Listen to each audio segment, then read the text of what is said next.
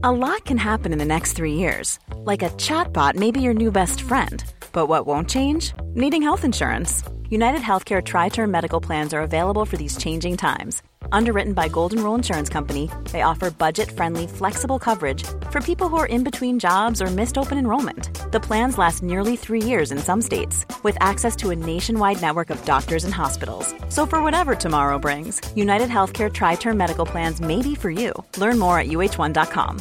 This is Paige, the co-host of Giggly Squad, and I want to tell you about a company that I've been loving, Olive in June. Olive in June gives you everything that you need for a salon-quality manicure in one box. And if you break it down, it really comes out to $2 a manicure, which is absolutely insane. It's also so easy to get salon-worthy nails at home with Olive in June. The difference between how your nails used to look when you did them yourself and now with the Manny system is a complete game changer. The best thing about Olive in June, too, is it's a quick dry. It dries in about 1 minute, lasts for 5 days, and full coverage in up to 1 to 2 coats. Visit oliveandjune.com/perfectmanny20 for 20% off your first system. That's oliveandjune.com/perfectmanny20 for 20% off your first system. Millions of people have lost weight with personalized plans from Noom, like Evan, who can't stand salads and still lost 50 pounds. Salads generally for most people are the easy button, right? For me, that wasn't an option. I never really was a salad guy. That's just not who I am. But Noom worked for me. Get your personalized plan today at Noom.com. Real Noom user compensated to provide their story. In 4 weeks, the typical Noom user can expect to lose 1 to 2 pounds per week. Individual results may vary. Do you know where the afters is?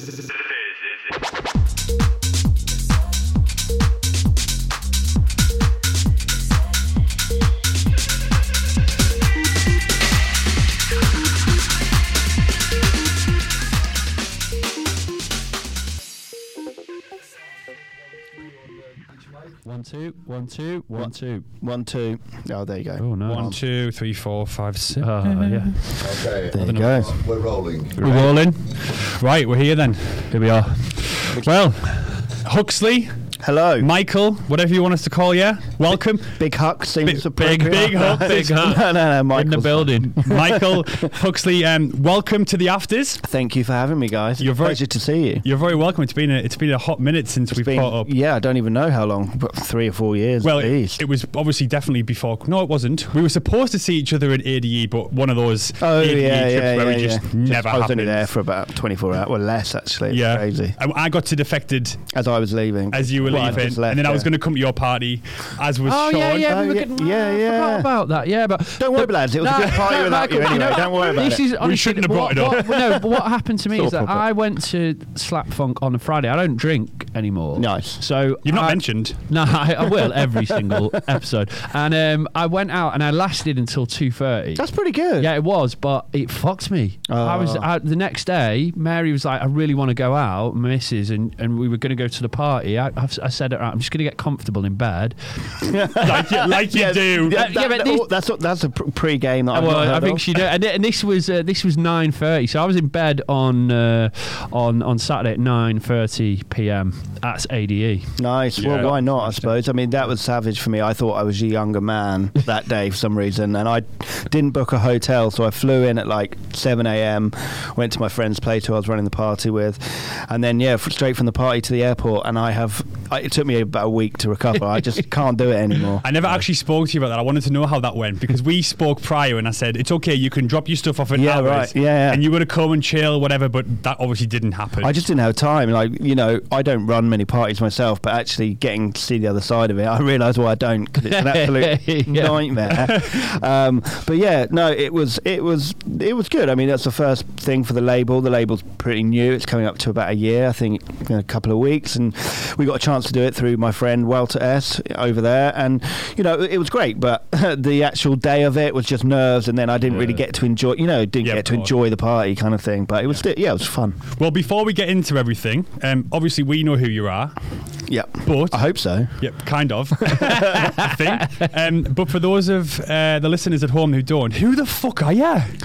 That's a bigger question than I'm willing to answer right now. But I'll tell you my backstory. Yeah, of course. So my DJ name is Huxley. I kind of started releasing music when I was 16, 17 under a different name, UK Garage, and then around 2009 I switched moniker to Huxley, and yeah, kind of released on labels like Defected and Ultra, 2020 Vision, loads of different kind of house and deep house and techno labels over the last 13 years, Jesus, 14, and just have toured extensively since then, really, a lot in America, a lot in Europe, and you know, just still going just about, and that kind of sums me up, really. I don't know what else to say. These kind of questions, I always forget something and then someone pulls me up on it afterwards and says, oh, you didn't mention that. I'm like, well, I forgot. It's the thing where you put on the spot, right? Yeah, of course. That was a put on the spot question. We do it on purpose. No, of course. I want to just kind of get a really organic answer. We asked WAF the same question, that was a good and one. He didn't shut up for 35 minutes, I don't think. Okay, yeah, well, good. No, but that was great. Okay, good. That was great. Yeah, that's kind of summed up my life for the last 13 years. That track, I remember that... A huge piano track. Box Clever, yeah. Box Clever. Yeah. I remember that track from like the early days, like was it 2012? It was 2000. Yeah, it was 2013. But we're doing, because the reason I know that is we're doing a re-release package next year. No way. For the 10-year thing, Ralph Lawson from Twitter, and I was like, oh my god, was that really 10 years ago? Wow. Like, that time has just flown by. I think about all the stuff I've done, and it feels like it's about a year. Yeah. Yeah, that's mad. I know it was 10 years because that was when I was at Egg then, and I think that's when I see you down there. Yeah, possibly. I used to play there quite a bit at one point. Yeah. DJ mag parties as well. Yeah. No, the Egg's a great place to play. I can remember the first time I ever went to the Egg. It was an after party from the Quay or the Cross that I went to, and it was like, I think I was 18. I've grown up in a small village.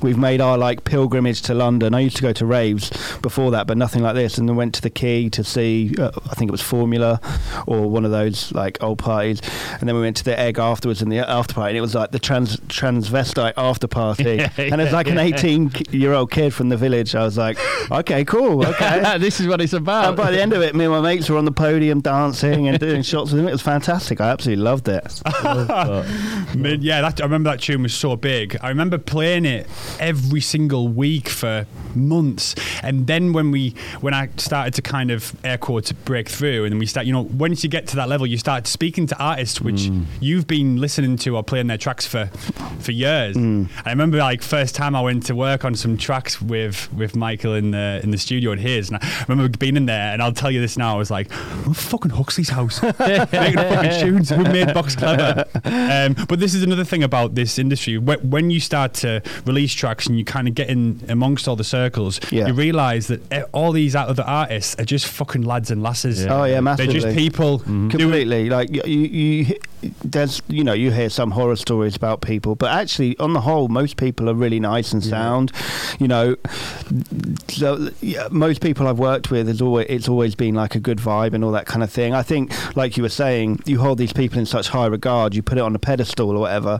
So when you're sitting in the room, I mean, I've had it a couple of times. Like the first time I met Kerry Chandler, for instance, I was like tongue-tied. And he's one of the soundest. And he's so nice. So modest, I mean, I reckon I was more tongue-tied in front of him than I would have been like Bruce Willis or something. But you know, it, and also something that you realise quite quickly in this industry is it feels like such a big entity when you're looking from the outside in, but actually from the inside out, it's really small. Yeah. Because a lot of people work with each other that you wouldn't even know have worked with each other in the past. Like you're connected to everyone, really, and it's actually so small that it feels like it feels probably less impressive once you're actually kind of part of it. Oh no, absolutely. I found the same. Once you get into like almost like past that threshold of you're now in the mix, you realise that most people are really sound. You know, people talk about the music industry and it's all very backstabbing, and you know, we all have horror stories to an extent, but most people are sound as fuck. Completely. And I didn't have that view of the music industry when I was going in. I thought everyone's going to be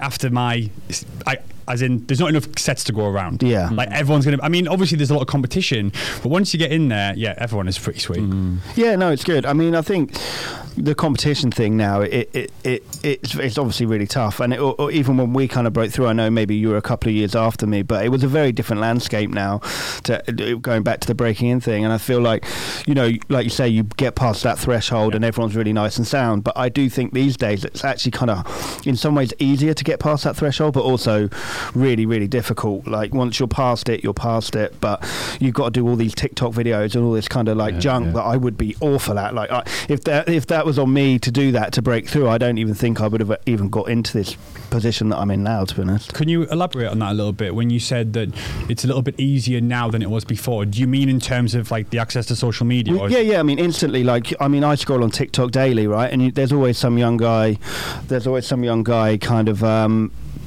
you know, posting a track on there, and every so often you see one really pop off, like the Casso thing that is just, I think, #1 now, or has been, with Ray, was obviously just a TikTok bootleg, I think it started life as. So that's why it's easier, because you can get eyes on your stuff so much quicker, and you don't. It's not like Instagram, you don't even need someone to follow you. It will just come up on their For You page. So it's like, in that way, it's easier. But then what I meant by it's harder then, I think it's harder to maintain. Okay. So like you break through, you have that big record, like, look at some of these people that have broken through, like that A-Craze guy might be still getting paid decent fees, but we've never heard anything since that Do It track, really. Yeah. Whereas before, it's a bit of a slower process. You worked your way up through working with smaller labels and bigger. I mean, it still happens, but I think a lot of people now are going for that instant TikTok gratification without thinking, shit, now I actually need to back this up with like a career after this. And I think it's an afterthought, whereas before it was very much of, this is what I want to do and this is the steps that I can do to get there. And it's just a slower process, so you build a bit more of a backbone, more connections, a bit more reality in base in what you actually need to follow up a big single with. Now, I've never had a single that was that big, but you know, if you have that single that's that big as your first single, there's nothing else for people to gravitate towards, so backing it up is quite a lot harder, in my opinion. A lot of pressure. I would hate it. Yeah, too right, because then you've just got to make another absolute banger, haven't you? Well, that's the thing. So what you're trying to say there is there's another outlet in terms of gaining an audience, whereas before you had a track, let's say it hit top 10 on Beatport or whatever, it's in the underground scene,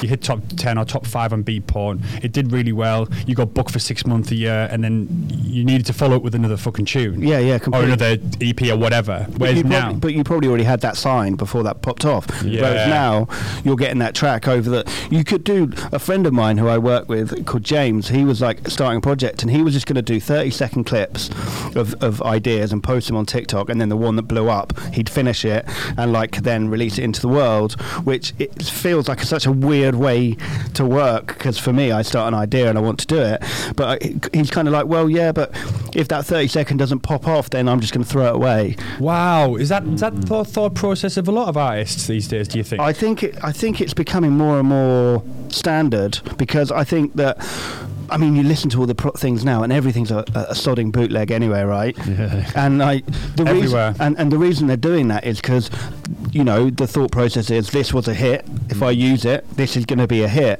And if they don't get that instant like connection, they're afraid to work the record. I mean, I'm probably guilty of this a bit more now as well. They don't put the time and energy. If it doesn't work straight away, that's it, it's finished. Wow. Yeah, that's it's almost like that reinforcement of the track itself, instead of that coming from within, you're getting it externally. Mm-hmm. So you're putting it up 30 seconds. If it doesn't get so many likes or views in like a day, fuck it off, start something new. Yeah. That's interesting. It's kind of clever in a way. Yeah, definitely. But I suppose it's clever if it takes you fucking ages to finish a tune, like it did for me. Yeah, I mean, I've worked in the studio with Hux before, and it like tunes just like rattled off in like hours sometimes. Yeah, you couldn't. But that was never me. Mm. That would have probably been quite useful for me to get like external feedback, and then because it might take me a week or 2 weeks to just finish one tune. I do think it's important to get that external feedback, but the problem is you're getting that external feedback from kind of people that will will judge it on their own metrics rather than whether or not it's a good track. But, and you know, a lot of people just say something bad about it to troll you or whatever it's called these days, and some people will blow smoke up your ass because they feel like they're being nice, whereas actually the the outside feedback should come from people that you respect and trust. Yeah. Well, the feedback I used to get when I was playing tracks out or trying them out, my manager would sometimes come down to the gig and like hear me play them. Yeah. But really, the feedback came from trying a track out in a club. Yeah. So you get the tracks, you have maybe 4 or 5 new tunes. It took me about fucking 3 years to make them. And then I go and I play them out, and if I get a good response from the crowd, then it's good. I need to maybe tweak it, or I need something else or whatever. That's the feedback I used to get, and that's how I would develop a tune. Yeah, that's a great idea. But now you can make a tune, you can upload it in seconds and get 1,000 people to fucking comment or like or tell you it was shit. I mean, I suppose, the feedback is never going to be... You can't trust that feedback online because keyboard warriors are prevalent, right? Yeah, there's completely. So many of them. Oh, my God, yeah. Do you think that's changed your dynamic in the studio, like how you make a track now? Undoubtedly it has. I think... And it's not maybe, I think for a long time there, when this was starting to become more prevalent, more apparent, I was trying to go for some easy wins. Like, for example, when I signed to Ultra, I did a thing that sampled Tony Braxton. And, I would never really have done that in the past. Fine, I use samples all the time, but not gone for something so overtly obvious. Yeah. And I think that a lot of that is because, once you've had a bit of a peak, and everyone has troughs, but you hit that first trough, and Jesus Christ, it hurts! It hits you like a ton of bricks, right? You think the world's at your feet, and then suddenly, less people want to work with you. We're talking about people not being snakes, but also there's a lot of truth in the fact that you get to know who your real friends are when you're going through that real trough. And the music industry, I'm cool with pretty much everyone, but there's a difference between a real friend, me and you keep in contact loads. Probably not as much as we should, but we do. It becomes apparent quite quickly. But anyway, when you're going through that trough, you'll try anything to kind of try and get back up there as quickly as possible. And for me, a lot of that came through dabbling in tech house, which was not really my thing. I was always house and deep house, but I was just chasing, and seeing things like TikTok and even back in those days, it was... the tech house stuff popping on beat or whatever. Maybe it wasn't the gratification, but it was just a different sound. I definitely chased it for sure. 100%. I mean, that was probably what we did with our Repopulate Mars. Oh yeah, massively. That was my style, but it wasn't technically or necessarily exactly what you did, but it was good. It was good for us to do that crossover, maybe. But we're talking years ago. What you're talking about is more now, right? Yeah. What do you think about? Because you played Forward Motion recently. Yeah. About parties coming up like that. Who are sort of trying to bring this research. It's good. So there's that. I played for those guys, and also I've done one in Manchester called Full Circle. That's Kieran Sharple's party, isn't it? It was George's. Oh, Kieran's not part of it. Yeah, oh, okay. Animal. But he was the one that booked me for it originally, though. He told me about it, so that's where I got it. Yeah. To be honest, the first time I was booked for one of those, I was dreading it because I was like, oh my God, I'm going to turn into one of those DJs that just plays throwback nights for the rest of my life. I'm going to be listening to the same 20 tunes forever. There's only so many times I can hear Battle for Middle You by Julio Bashford before I want to cut my ears off. Even though it's a fantastic tune, don't get me wrong, I love it. But so it was a bit of trepidation that I actually took that booking. But if I'm honest, a lot of that, the reason that I took it was my bookings aren't as busy anymore, so you need to earn some money, and I thought it would be quite a fun way to listen back to some of the older stuff as well and just have a bit of fun.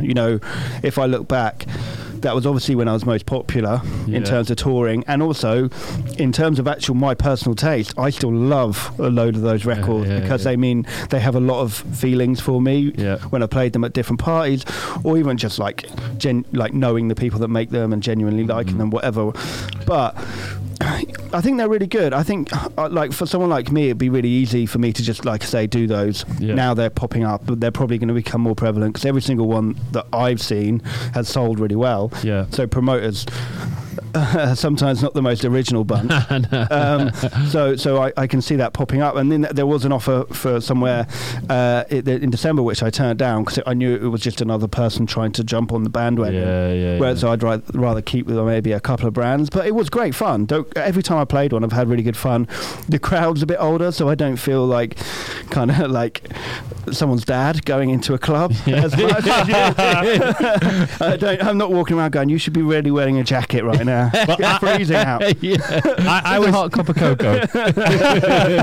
I was actually at the Manchester one. I popped in. Oh, yeah. Of course, yeah. Because it was you, Miguel. Yeah, and...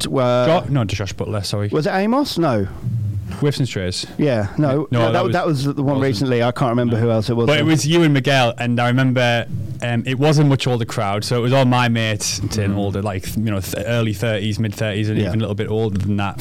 And it was fucking awesome. Oh, yeah, it's such fun. As a punter, like, it was, I never really went to any parties last year, and I made a trip up to Manchester, and it was really special. All of our old crew came out, hearing tracks, obviously, like, you know, when Miguel drops something special, fucking place went crazy. But it was almost like a mixture of mid 30-year-olds, and then you have the 18-year-olds all holding the phones up, but it was the 30-year-olds holding their phones up, so it was like a really weird mixture. You had like half the people going, why the fuck's everyone recording, and then half like, this is just, you know, absolutely amazing. But I thought the vibe was great, and I think it was fantastic. It really worked, and like, you know, it's quite interesting because the Full Circle one in London, obviously run by a couple of promoters that I know anyway, so I was happy to do it. They put such an effort into making it like feel special. It was over 25, so you didn't have the kids, you didn't have old people feeling like conscious around younger people, which actually I know is maybe a bit ageist, but actually I think it's quite important to get older people out, because you do start to feel a bit uncomfortable in a nightclub if you're surrounded by younger people. It's just a fact.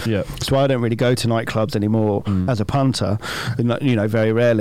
And it's nice to see that it's kind of, it was a moment in time that people actually feel fondly about. I look back on it and think fondly about it, but actually it's kind of like, I never really thought about it as an overarching scene, if you know what I mean. But actually it's kind of nice to feel like the warmth, and you see the people reacting to the old tunes and stuff, and some of them have become classics, and it's nice to feel like I was part of that. It makes you feel old when you talk about your tunes or tunes of that era being classics. I know, it's horrible. Well, that's fucking mental. I just got a new agent, and who's funny enough called Huxley, which is going to be confusing. But we were having a meeting the other day, and he was like, oh yeah, you know, whatever, I've been into your music for a long time. I'm like, okay. And he was like, yeah, I think I was 12 when I first heard your music. I'm like, my god, no, fuck off. Well, that's a different level. What about, I know we were just talking about how old your son is. Yep, 4. And I remember when you guys had just got pregnant, and that's flown over. But and obviously we've had COVID in between that time since your young lad was born. But how did tour life change, or did it change at all once the? Well, I mean, COVID was great for me because meant I got to see him kind of grow up. And before COVID, I was touring still a lot in America and stuff. Yeah. Whereas COVID obviously put in fact, I was meant to go to America the weekend it shut down. I was playing at Coda in Toronto, and I was so close to getting on that flight, and obviously I'm pretty bloody happy I didn't. I didn't want to get stuck in Canada for like months. But it meant that I got to see him, like, you know, walk for the first time, and not be like, you know, you come back from tour and you're kind of dead for a couple of days. Every weekend, Monday right off, Tuesday maybe, depending how much you've drunk. So actually it meant that I was kind of quite heavily involved and saw him every day and stuff, and actually it was fantastic, you know. And then I've gone back to touring now, not as much, but still touring. Something I would say is, because I was around so much then, he's finding it a little bit harder now when I go away for like a week or whatever. He doesn't particularly like it. But in terms of touring, I still tour as much as possible, but also because I'm not touring as much, I don't think it's as much of an issue as it would be if I was still like Jamie or something like that, you know what I mean? Of course. Just on, do you have like a sort of recovery, you know, routine that you have for when you come back on tour? Well, it used to be sit down in front of the TV with a bottle of red wine, to be honest, and get some takeaway in and just mong out for 1, maybe even 2 days, depending how much free time I had. That doesn't sound like much of a recovery routine, does it? Yeah, but it's like, it makes you feel nice and warm, and while you're in it, it's great. It's all right, yeah. But yeah, right now, no. To be honest, I'm still unlike you. I'm not sober, but you know, in the last year, I've cut down my drinking a lot. I was drinking a lot, like every day, basically, like at least a glass of wine or whatever.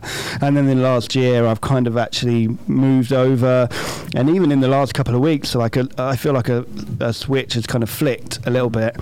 And before, I wasn't drinking, but I was still kind of craving a drink and finding an excuse. Whereas now, I'm actually finding that I'm like, actually, I don't want this right now. I'm not saying I'm sober, because I'm not, but I think that a level of growing up in my head has happened quite a lot in the last year, and maybe that's because I'm approaching 40 in a couple of years, or maybe it's just that my son is now at school, so I'm feeling like a proper adult, whereas before, before I was just like a 24-year-old forever, well, longer, unfortunately. And I think that because I'm not drinking as much now, when I do shows, it's not taking me as long to recover. I just need a bit more sleep, maybe, and that's it. That's good. So you can obviously feel the difference just by cutting down the drinking. The recovery is, you don't have to have, like, you haven't got a set thing in place where you do X, Y, and Z, but you're just cutting down the drinking. With a kid, you can't. It's quite hard to have like a full recovery program because they won't let you do it. Yeah. Well, maybe that was probably quite a healthy catalyst. Yeah. In order for you to maybe this new, because you know your son's now what, 4 or 5? Yeah, 4. Yeah. Yeah. So you know they're at school now. Is that right? Reception on year 1. Yeah, just started reception in September. So that must be like, you know, that's all new and changing. So now you've got that on your mind, right? I know obviously when they were babies you still have to do certain, probably much more in terms of physically like looking after them, but you've got responsibilities. Like massively, like it's not just you anymore. You can't be selfish anymore. You know, it definitely as a quote unquote artist, it's quite a selfish career. No. You are an artist. There's no quote unquote. Well, okay. You fully are an artist. I just hate saying it because I feel like a twat. But okay, as an artist, I'll give you that. As an artist, like it's quite a selfish career, right? Because like, even when you're in your home life, if you've got a partner and you're not, you're essentially thinking about yourself constantly. You're the product. You're thinking about what music you want to make, where you want to play, where you want to be. Yeah. Like your whole focus is on you, which is a very selfish thing. You know, you're the company. You're the person bringing in the money, right? Whereas once you have a kid, that becomes a lot less important, which is why I think a lot of artists after they have kids are, like, don't lose something, but maybe if they did, they lose a tiny bit of the drive because they just don't have the time for it. And also it makes you a bit more selfless as a person, which probably erodes that drive a little bit as well, I would say. So going back then, on the same subject of drinking, let's go back way before you had children. What did you ever have any problems with alcohol or drugs, any dependency, anything in that regard when you were like at your peak, when you were on the road touring gigs and crazy? I'd hate to. You know, I would say that my relationship with alcohol has always been a little bit kind of temperamental. I would never say I was an alcoholic, but that might just be me not admitting it. But what I would say is, I when I was touring a lot, I was drinking a lot. Like, you know, my rider used to be a bottle of rum. Most nights I would finish that. You know, it was a heavy period of consumption for me, and not just alcohol. You know, I was doing coke a lot as well. Yeah, and don't get me wrong, I feel like when you're in that bubble of touring and like when you're coming up and everything's new and exciting, and you're getting all those free drinks, it just becomes like a natural part of the tour life, you know what I mean? Like you go into the next club, you've been up for like 2 days, whatever, maybe already, because you've gone to an after party, you know, you're 25, you're just loving it, and then you start drinking again and you just keep going. And especially if you're in a tour, what I used to struggle with, and still do actually, is when I'm, say, going to Australia or something like that, you know, you have a bunch of off days in the middle. First Your first tour, fine, you're going to look around Sydney, go to the Opera House, all that kind of shit. After that, though, your friends that you might make there are working, like during the day, or they're doing stuff, so you're just sat in the hotel bored, and my default like motion is just go, oh, fuck it, I just get a bottle of wine and like sit in the hotel all day and then drink, and then that might turn into 2 bottles of wine on certain days if I'm feeling really loose. so like, you know, you know, for me they are a period which is a real struggle, because boredom, you can't really do. I don't really write music on the road because I just never have been able to, so I'm just sat there watching shit TV and like with nothing to do, and then that's when, you know, you get like the dry throat or whatever. One size fits all seemed like a good idea for clothes. Nice dress. It's a t-shirt. Until you tried it on. Same goes for your healthcare.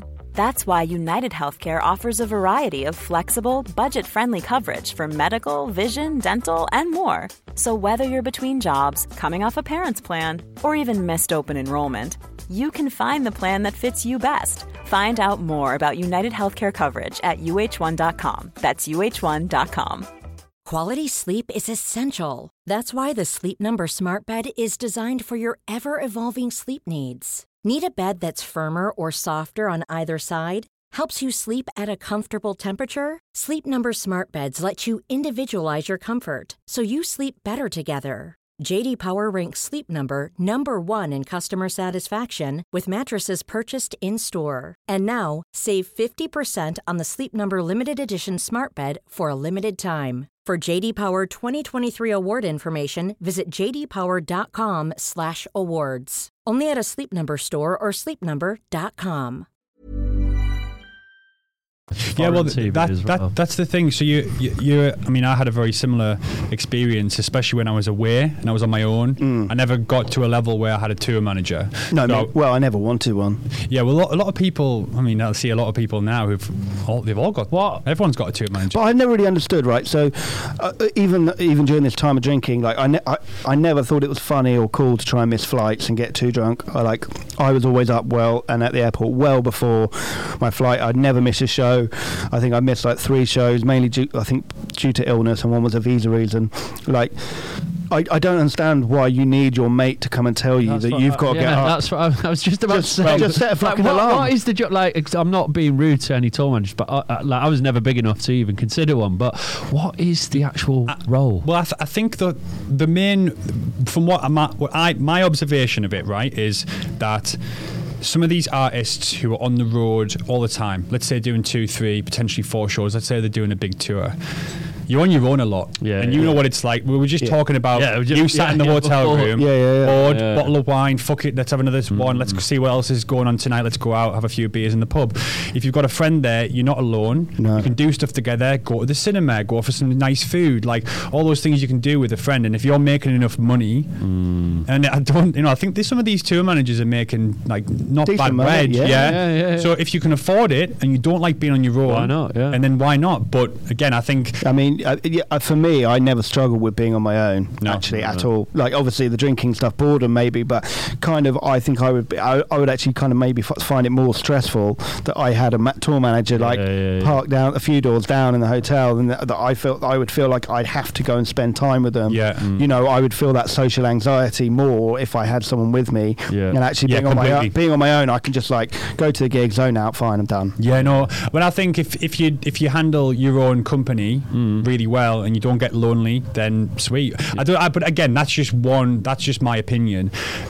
People obviously do it for a reason. Yeah, so course, whether it's to have a friend on the road, or whether it's because you can't fucking put your socks on and you need someone to tie your shoes, I don't know. Photographer's quite a good one now. Photographer's good. I've seen that one. Yeah, and also I would say that, you know, a lot of people use them as a barrier between them and promoters.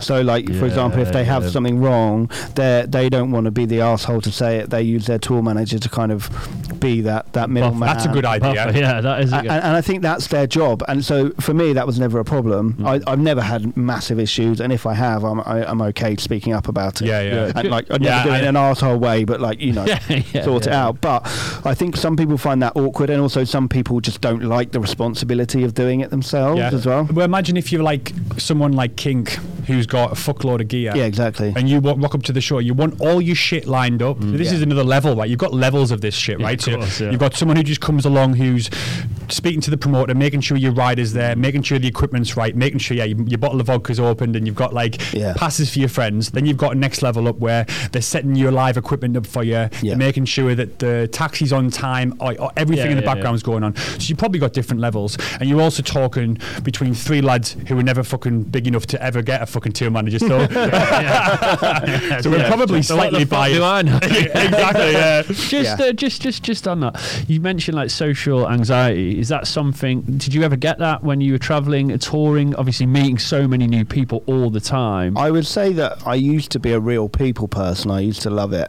and I used to, I made some really good friends on the road, but I think as I get older it's actually getting worse. Maybe it's because I've just got less ability to kind of do small talk, or maybe it's just because I'm getting older and getting grumpy as fuck and just can't be arsed. I don't know, but you've always been a grumpy fucker, man. Well, yeah, that's true.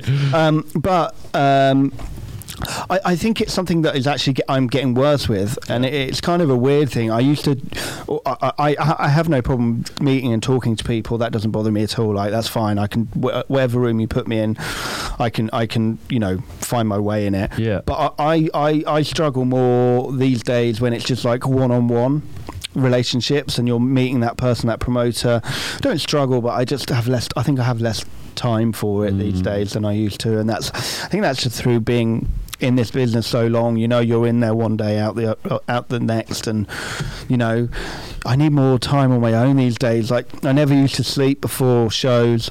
I used to go for dinner with the promoter and whoever else, and then sometimes even just go to the show straight from the start and just go all day. Whereas now, now I normally skip dinner and then just sleep until I have to leave. I think that's I think the social anxiety thing probably comes from withdrawing a little bit and feeling like I'm not as no, maybe I'm not going to say that, but like feeling a different level of connection to the people that I'm meeting. Yeah, absolutely. I used to dampen that. I think I've spoke about this before, but I would dampen that anxiety with drink. Massively. So before I go to the show, like my rider, I remember once, it was like 2017, 18, I was well in with Defected. I'd done my like first residency in Ibiza, and I remember my mate who come on tour with me sometimes, not a tour manager, I just came for the fucking ride. He was a good guy to have there, and he was like, "Your rider's fucking bullshit, mate." And I was like, "What?" He went, "He just says," and I showed him, it just says, "bottle of vodka, no brand," which sometimes I got fucking Glenn's or whatever, right? Like, just wrestle it out of the homeless person's arm before the show. Yeah, here we go. Jackie, I love this. I remember one show, I'm not going to mention where, but I remember it wasn't even Glenn's. It was like it was Asda's Own or Tesco's. It was a Tesco's or Asda's Own, right? It just said, and they left it in the bowl. It said vodka, and there was no mix. No mixes. Oh wow. No ice. Oh nice. It was just on the side next to the decks. Wow. And I had to say something. I was like, I can't drink that, right? But anyway, around this time, it was Diva. I bet you did. Diva emoji. What do you mean you can't drink vodka? He went back and got me some Glens.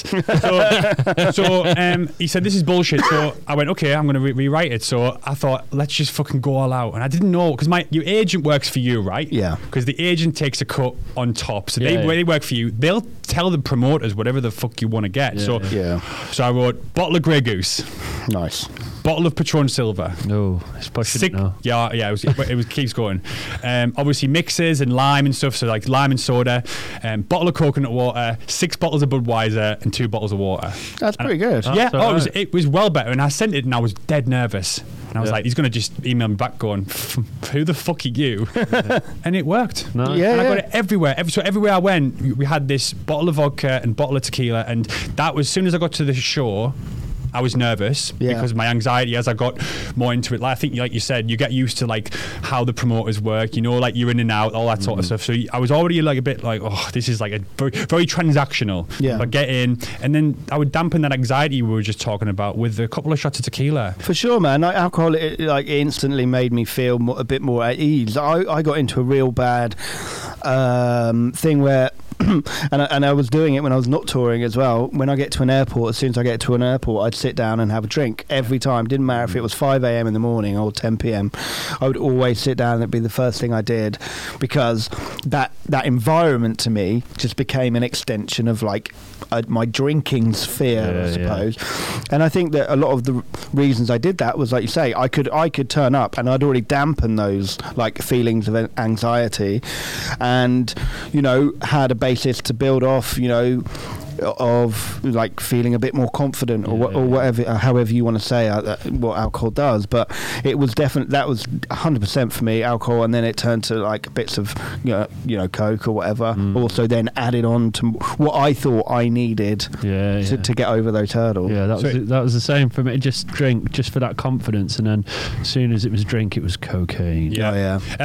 We're seeing a pattern here, man. Everyone we've spoke to pretty much in terms of artists on and off the podcast have the same story. Dampen those anxiety feelings with drink, and then they get too drunk, so they do the coke. And also it's a feeling of acceptance in this thing that you've been in for years as a punter. When you used to go clubbing, you're in the club, you're doing drugs, but then when you become the centre of attention, it's all heightened. But I also think there's this like myth, when I do think it's a myth now, that the DJ is just on a constant party. Do you know what I mean? Like their tour life is just a constant party.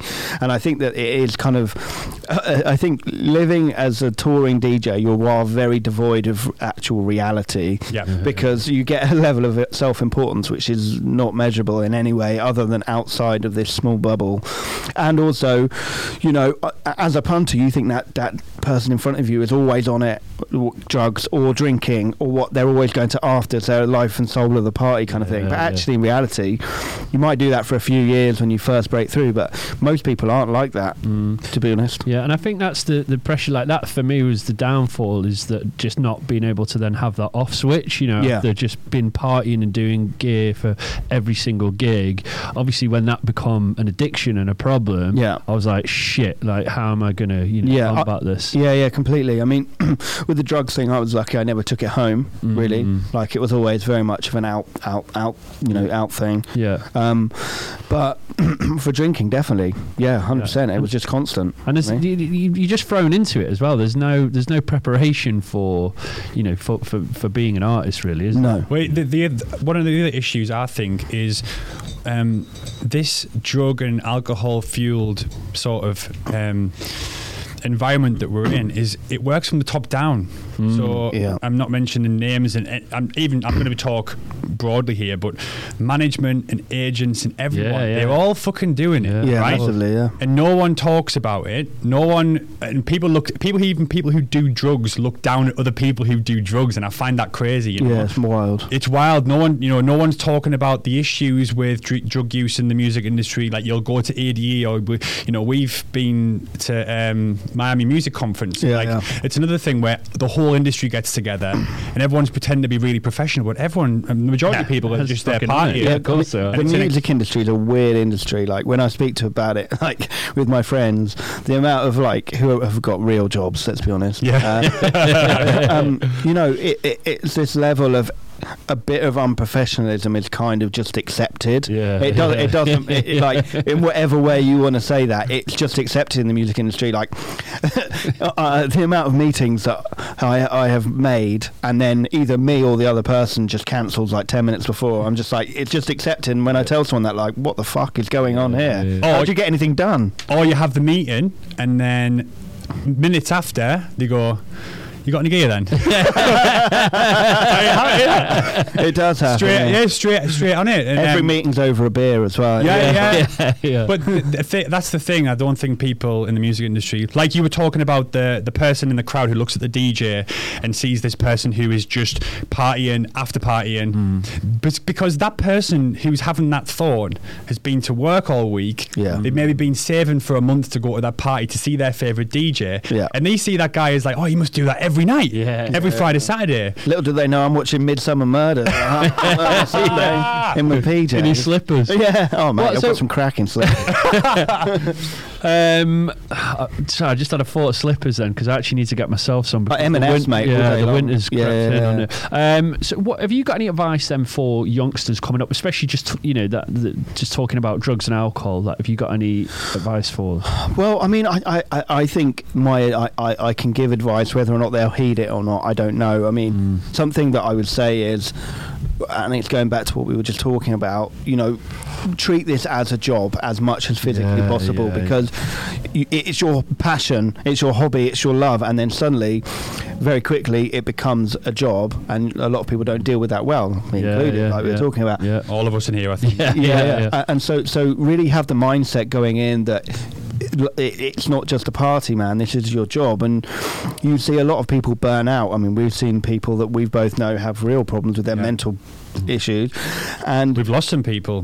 Completely. And you know, this industry can hit you hard in the face, and we, you know, it's a tough industry to maintain any level of kind of income and relevancy, which is a huge thing these days. Everything's so much quicker than it was.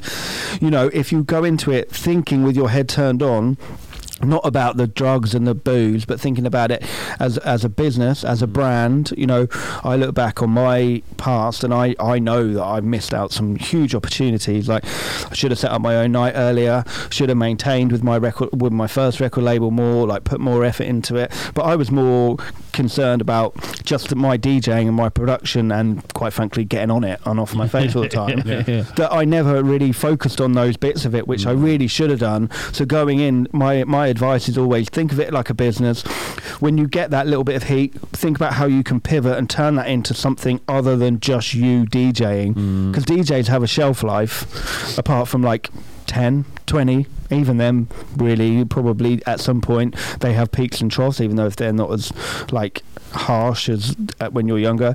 So just think about this as how you can actually use everything to your advantage, and not just take it for granted that it's that those opportunities are always going to be there, because they're not. That's such an important thing, because we've spoke about this before, but when I had my first track that did pretty well, I thought I'd made it, like full stop. You think it's going to be there forever, and it's done, and I'm going to get booked, and all the agents are going to want me forever, and then soon you realise that's not the fucking case. No, it's a business. It's a business. Yeah, you're a commodity. Yeah. And the first time someone rejects you, like a booking agent or a promoter or whatever, you take it really personally, really, really personally. Yeah. And it's only over time that you start to realise that those people might like you as a person. They don't hate you.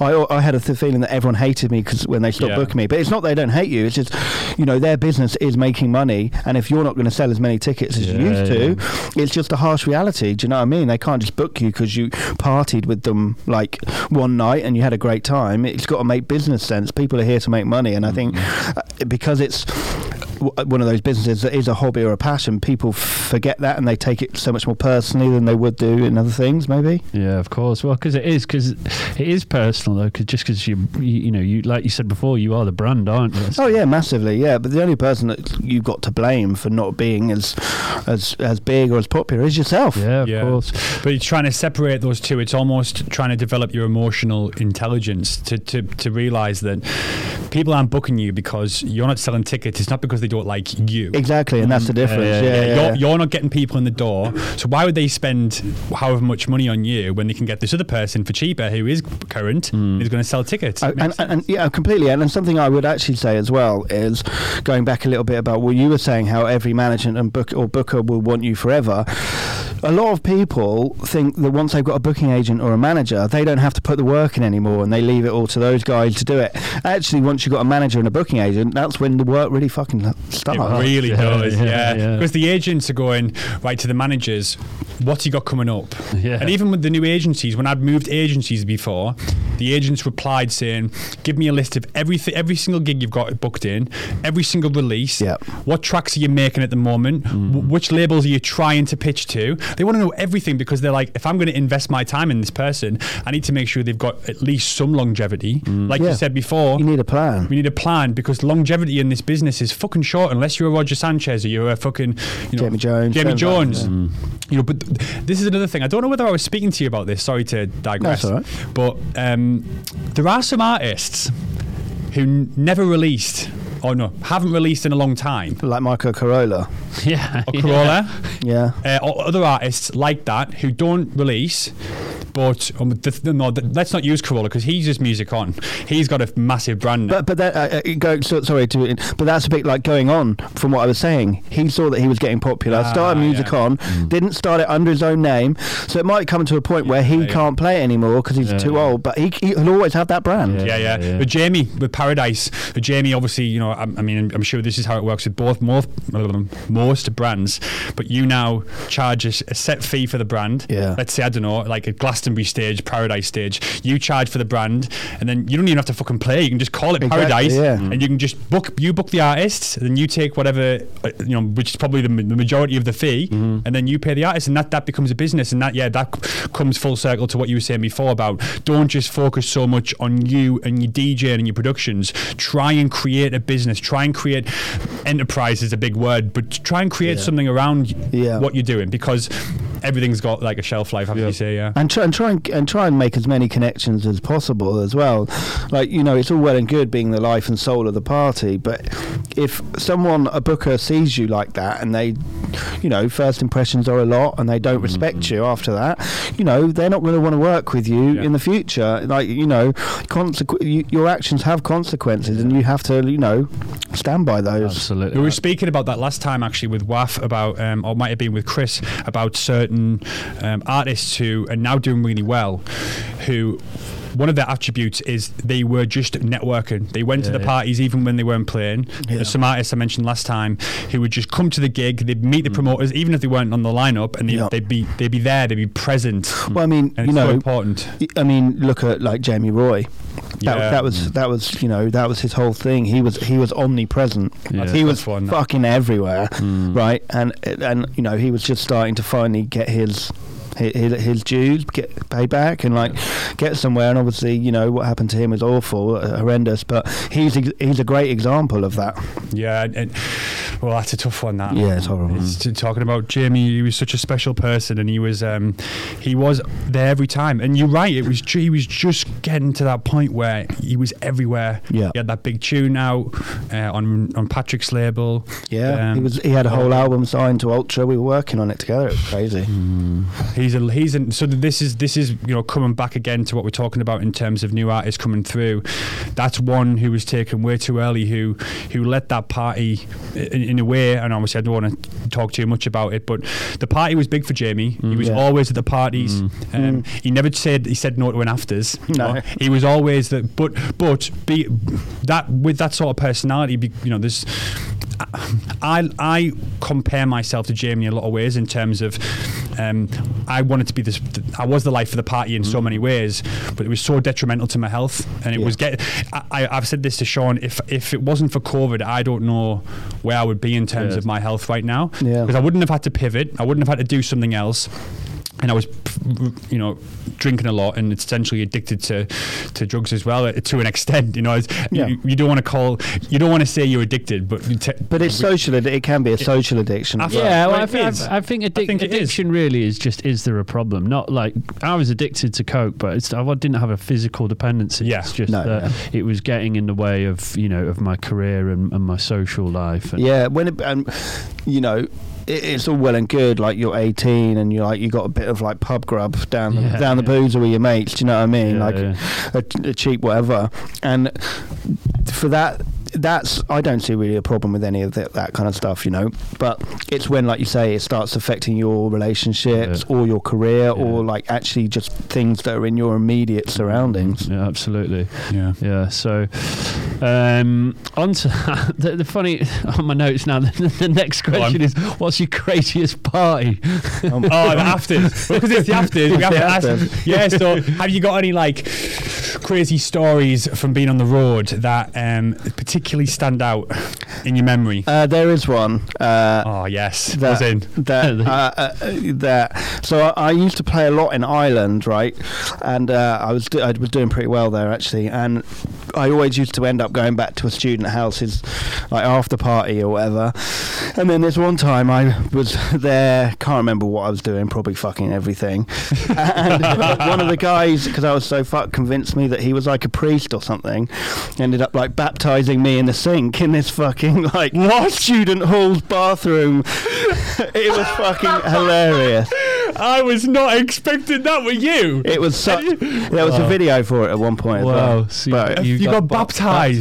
Well, I didn't. I don't remember any of it. I just saw the video after. Someone dunked your head in the sink. Yeah, it was crazy. It's hilarious. Yeah, that's fucking mint. That's probably the worst. That's like, yeah, the worst one. But the worst? That sounds like the fucking best. I mean, it was hilarious. It was fucking. I think it's hilarious, but yeah.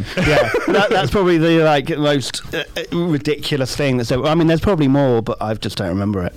That's good enough for me. I can't really top that. I can't really top that, really. I mean, we probably all felt like we were baptised at one point. So, yeah. But then that physically being...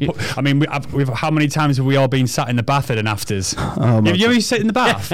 Why did we used to do that? You know, you'd get in the bath and like you'd have your legs hang over. It was perfect, but never been baptised. I used to love doing shit like that. Yeah. And, like, if I could go back to 25, I'd definitely still be going to afters, I think. Yeah. I used to love them. Yeah, they were class. Couldn't do it now. All right, yeah, so you were talking about the label as well. Tell us a little bit about that. What plans for the future have you got for the label? What's the label called? Sorry, by the way, for the listeners. It's called Dumb Safari. And it's... in the past I've had a couple of labels, but I've always run them with other people, and then for one reason or another it's kind of finished, although we're restarting maybe one or two of them, but the new one is Dumb Safari. It's kind of, a lot of it is it is my own releases. When I can't, I always used to get frustrated that I was sending demos out that I really loved, but because labels these days have a very tunnel vision of what they want to release, they wouldn't put it out, right? So I thought Dumb Safari, great, just for me to release my kind of like more off-kilter records, or just records I, you know, felt like weren't going to fit anywhere. Yeah. And it's kind of turned into more of like, I'm signing a lot of younger artists now. I'm actually I'm a teacher for a thing called Mix Masters, where we go off and we do these retreats in Ibiza and stuff, and I've ended up kind of signing a couple of those guys to the label as well. Oh, wicked. And giving them a first shot. I just sorting a couple of those out now, so it's kind of turned into this thing where, you know, me, I'm running it on my own, but Wouter S from Amsterdam is a kind of a big part of it now. He's doing some A&R and stuff, so I'm kind of, as cliche and cheesy as it sounds, I'm trying to just bring together a group of people that I actually like as artists and as people, and just work with people that I kind of have had some relationship with in the past. I am signing other stuff, but it's just trying to, like, you know, we had the ADE party. The plan is to, hopefully, we've got number 10 coming out in December. Wicked. For the first year, which isn't bad, and then after that it's just to kind of kick on, maybe try and do another ADE thing next year, maybe do something in the UK as well. Just build it slowly, a bit like what I was talking about before, rather than just rushing in and like throwing loads of money at it and being like, right, this has to be big now. Yeah. I kind of just wanted to build organically, and if I feel like if I can get some of the artists that I think are really good while they're still kind of coming up, then we can hopefully grow the label and them at the same time. Well, using like Paradise as an example is perfect for that, because you've got like Jamie and Richie and all those guys who started when they started Paradise years ago, and then they just stuck together. Yeah. And they let it grow organically. Yeah. With the guys from the start, which is exactly how you want a night to grow organically, right? And you kind of got that community when everyone grows at the same pace. I think it's really important now. Like, you look at lineups now, and it's either like the obvious names, or it's a crew of people like Solid Grooves, or like you say, the Paradise crew are quite like tight, or even like the Gorgon City lads have got their realm, like little roster of people. A lot of the nights now are kind of backed by another brand, rather than just like, you know, a night at Sankey's, like where they just put loads of people. It does feel now that the landscape is a little bit different when it comes to like people playing together just seemingly all the time at their little crews. And I think it's important as well, like you say, grow together, because I can promote it as much as possible, but, you know, some 18-year-old doesn't know who the fuck I am, probably, and like to have someone else who's more on their level, one of their peers, promote it means probably a lot more to them than me just shouting about it all the time. So it's about using different avenues of like promoting, but still keeping it in a tight knit group of people. What artists are in the up and coming? There's a girl in America called Colour Love who's just released on Desert Hearts. We've got an EP coming from her. with a good like Daniel Orpy remix, who we just agreed on that on the way in actually, and then a few other like youngsters that we got. I'm coming up again in a few weeks, and then we've got a speed garage guy from America called FX Logic and stuff, and then that's back with a remix by me. So what I'm trying to do is I'm trying to get like these newer people and then get bigger remixes. We had a guy called Calypso Jet come out with a remix by Tiptoes, who's an artist who I'm really like I love his kind of vibes at the moment. So that's kind of like trying to take each release as it comes rather than stick to one formula style wise. That's wicked. It sounds like you're doing something a bit different, which is nice to see. You know, there's not like just doing the same formula. So it's good. Just on that, where did the name come from? Well, actually, I released a track called Dumb Safari years ago with a friend of mine called Sam Russo. Sam. Yeah. He's now doing construction and stuff like full time. He's no longer. Yeah, he's got some wild stories. Oh, but it's just clicked. I remember some of his tracks that he used to make, Sam. It was good. We lived together for 6 months in Bournemouth as well. Actually, it was a good pal. I've not seen him for long. But anyway, that was just the name that we came up with for that track, and it's always stuck with me. And I thought, you know, Dumb Safari. I've got this artist doing loads of kind of like stupid looking giraffes and shit. Yeah, that we're gonna do. So like, it's kind of like I feel like aesthetically, there's a lot of stuff to use as well, which I think is really important now. Yeah, I'm excited to hear more about that label. But is there anything else you want to plug before we wrap this up? Not really. Like the label, obviously, Dumb Safari, and then next year I've just signed to Defected for 6 singles. Yeah, boy, which should be nice. And I'm just working on some of my other aliases as well, which are kind of just in the background, so which I won't talk about much because there's nothing planned yet. But they're starting a story starting to come together for one of them, so we'll see. Wicked, well, mate, thanks for coming down. Yeah, thanks for having me, man. Great chat, and there's some really interesting points there, especially for like up and coming artists even artists who are of current who want to know that they're not on their own in terms of the the party and stuff. It's important to talk about this. So you can feel real lonely on the road, like no one else going through it. But actually, the minute you start talking to someone. And it's important you talk to someone on the same level as you, if you're honest, because they're the ones. It's important to have those conversations. Of course. Well, thanks again, mate. Brilliant. Nice one. Thank you. Nice one, guys. Thanks, everyone. Does anybody know where the afters is? Selling a little or a lot? Shopify helps you do your thing however you cha-ching. Shopify is the global commerce platform that helps you sell at every stage of your business. From the launch your online shop stage to the first real-life store stage, all the way to the did we just hit a million orders stage. Shopify is there to help you grow. Shopify helps you turn browsers into buyers with the internet's best converting checkout. 36% better on average compared to other leading commerce platforms. Because businesses that grow, grow with Shopify. Get a $1 per month trial period at shopify.com/work. Shopify.com/work. Imagine the softest sheets you've ever felt. Now imagine them getting even softer over time. That's what you'll feel with Boll & Branch's organic cotton sheets. In a recent customer survey, 96% replied that Boll & Branch sheets get softer with every wash. Start getting your best night's sleep in these sheets that get softer and softer for years to come. Try their sheets with a 30-night guarantee. Plus, get 15% off your first order at bollandbranch.com. Code BUTTERY. Exclusions apply. See site for details. Mom deserves the best, and there's no better place to shop for Mother's Day than Whole Foods Market. They're your destination for unbeatable savings. From premium gifts to show-stopping flowers and irresistible desserts, start by saving 33% with Prime on all body care and candles. Then get a 15-stem bunch of tulips for just $9.99 each with Prime. Round out Mom's menu with festive rosé, irresistible berry chantilly cake, and more special treats. Come celebrate Mother's Day at Whole Foods Market.